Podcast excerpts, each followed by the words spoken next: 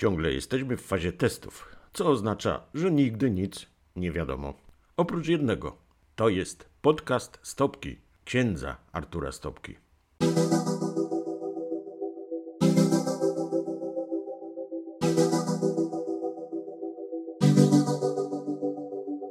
Na początek przeglądu tygodnia coś o kalendarzu, a dokładniej o ogólnym kalendarzu rzymskim, który ustala święta i wspomnienia liturgiczne dla całego Kościoła obrządku łacińskiego. 2 lutego ogłoszono w nim zmiany. W całym kościele obchodzone odtąd będą wspomnienia świętych Grzegorza z Nareku, Jana z Awili oraz Hildegardy z Bingen. Jednak uwagę nawet plotkarskich mediów przykuła inna zmiana dotycząca 29 lipca. Tego dnia obchodziliśmy dotychczas wspomnienie świętej Marty z Betanii, patronki gospodyń domowych, hotelarzy, kucharek, sprzątaczek i właścicieli zajazdów.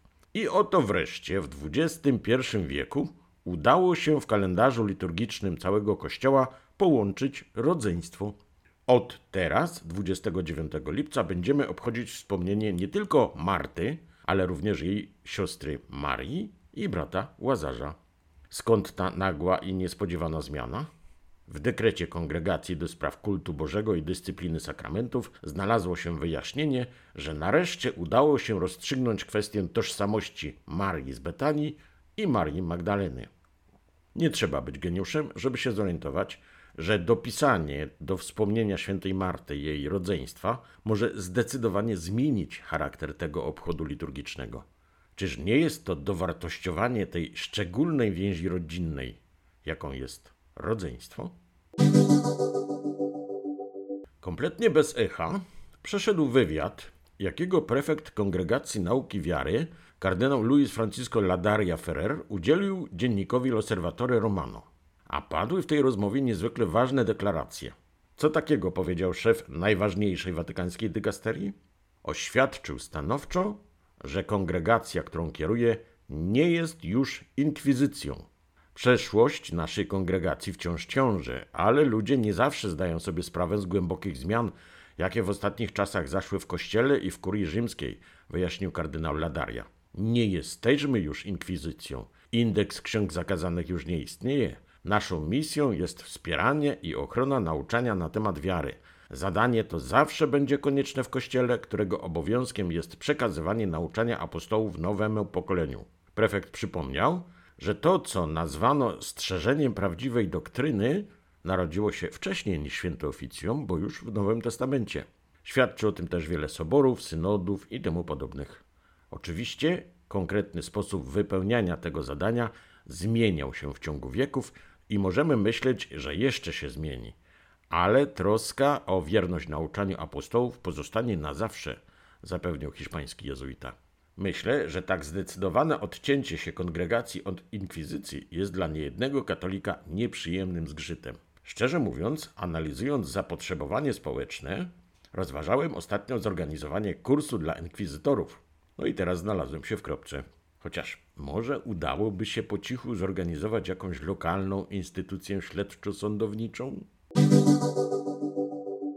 Muszę przyznać, że jestem zafascynowany księżmi, którzy z zapałem doradzają, nawet nie pytani, w kwestiach małżeńskich i rodzicielsko-wychowawczych. Na przykład niedawno pewien proboszcz z powiatu skierniewickiego podzielił się w mediach społecznościowych radą skierowaną do rodziców młodzieży biorącej udział w strajku kobiet i demolującej mienie publiczne.